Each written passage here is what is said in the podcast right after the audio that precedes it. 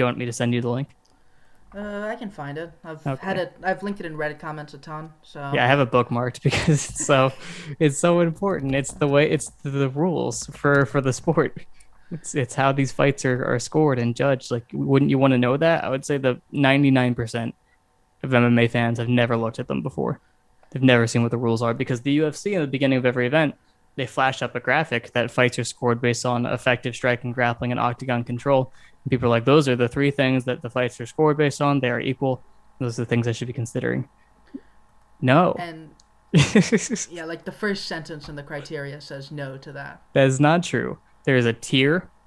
There are tiers of criteria, and it's very explicitly stated which are which are the ones you actually think about, and in which scenarios you actually consider the other things. So we're gonna take a look at that now. So I'm gonna put this on my screen for you.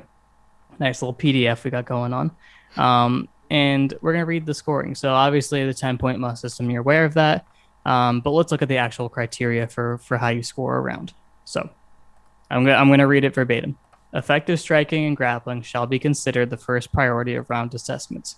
So, in the next paragraph, we're going to talk about what effective striking and grappling means.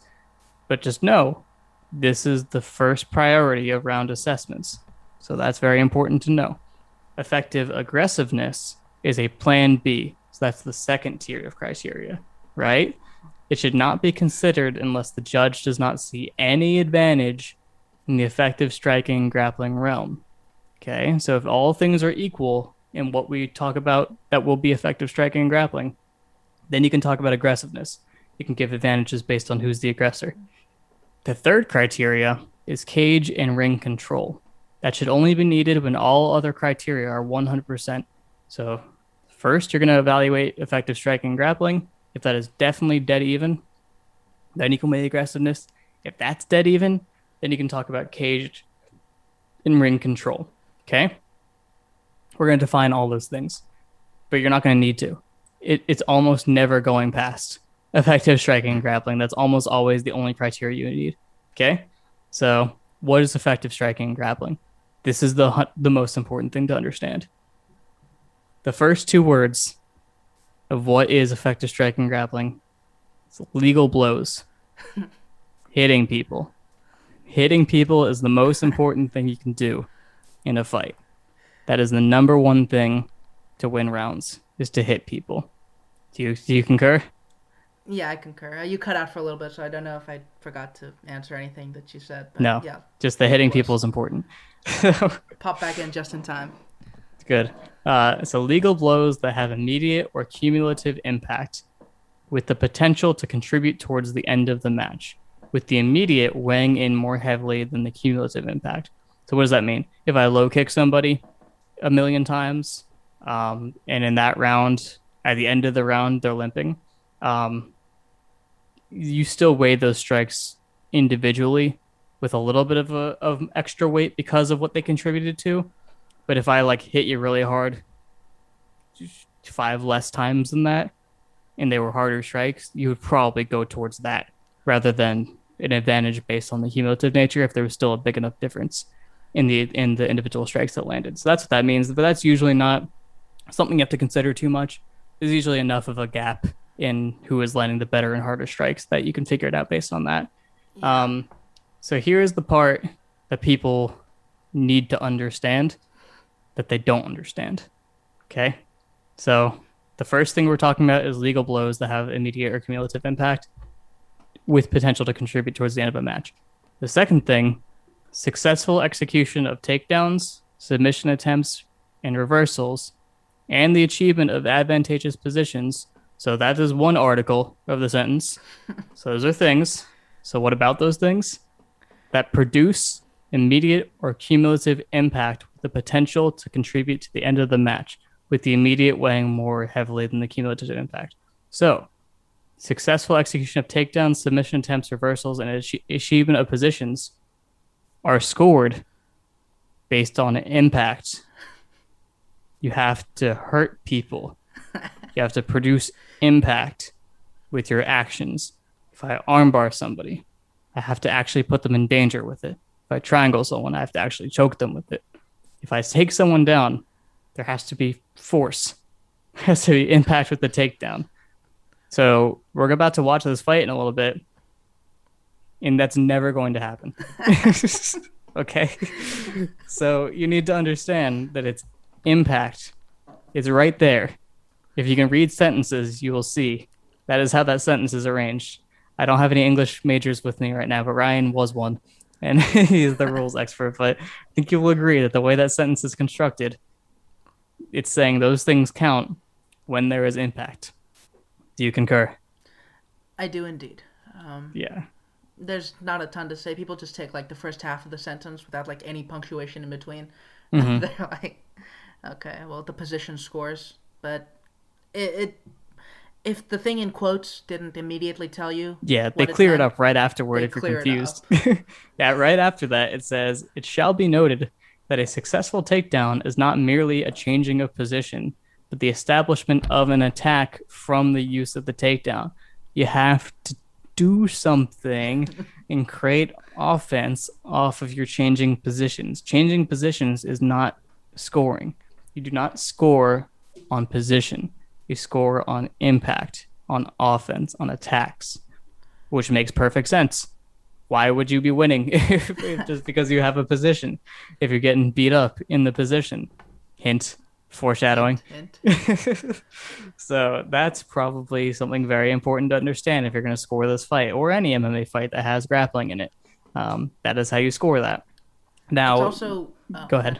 Uh, It's also a thing establishment of an attack. Uh, a lot of people just consider like people trying things Trying, from the back. yeah. Yeah, like uh, one of the big examples is like guys trying an RNC from the back, and it's like just a lot of hand fighting. They don't really get close, and you're like, oh, that's an attack. Establishment of attack is a little bit stronger than that because, like, for instance, I think Oliveira Chandler is an example people used, but Yeah. it was never close to an RNC. It was just that's the back. That's just all it is, the position. Yeah, um, Chandler slamming him from having his back taken was actually more of an attack than Definitely. the choke attempt. Not that it ended up mattering, but if if you were if you were splitting hairs, um, that is actually how that would go. Um, so yeah, the stuff we just said about effective striking and grappling, that criteria will be the deciding factor in a high majority of decisions when scoring a round. The next two criteria, which are effective aggressiveness and fighting area control, must be treated as a backup and only used when effective striking and grappling is 100% equal for the round. So what does that mean? When the actual offense and attacks, things that are impactful, are 100% even for both fighters, then you can start scoring based on aggressiveness and control. And we can define aggressiveness and control as well for you. I might even cut this off. Yeah, not in this recording, but I might section this off and just post this on its own so people can understand the rules because I think this is this is a good exercise and I don't want to have to redo it every time. Um, uh, so effective aggressiveness, making attempts to finish the fight. So that's not moving forward necessarily. It's like how hard are you trying to get the stuff done. So if you're failing a lot, but you're trying really hard and everything else is equal, you trying is is weighed. Um, otherwise, it is not. Does that make sense? Chasing after an opponent with no effective result or impact should not render in the judge's assessments.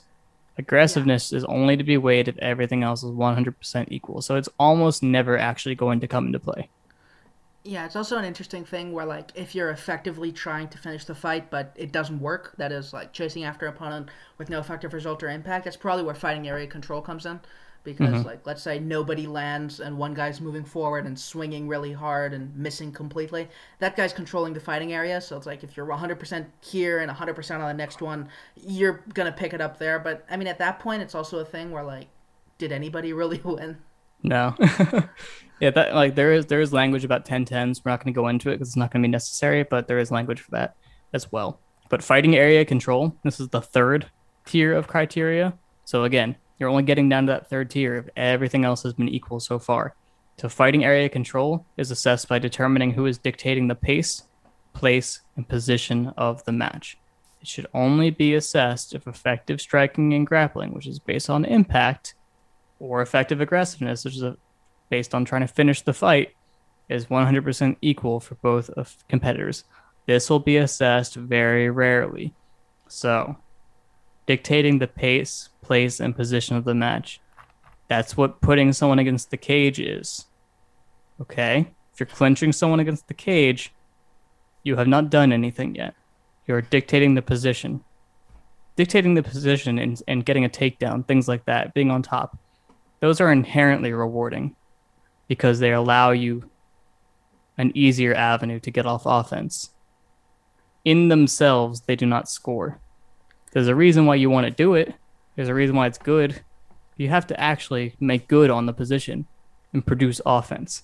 If you do not produce offense, it is not part of the scoring criteria unless everything else is 100% equal.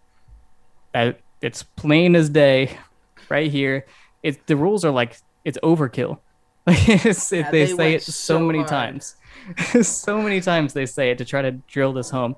So there was an update in 2017. This is the 2017 version of the rules, um, because the rules were the same. It was almost exactly the same, but judges weren't getting it right, so they made it really aggressively stated here to make it as clear as possible that they couldn't interpret it any other way. And yet, They still do Here we are. it. yeah.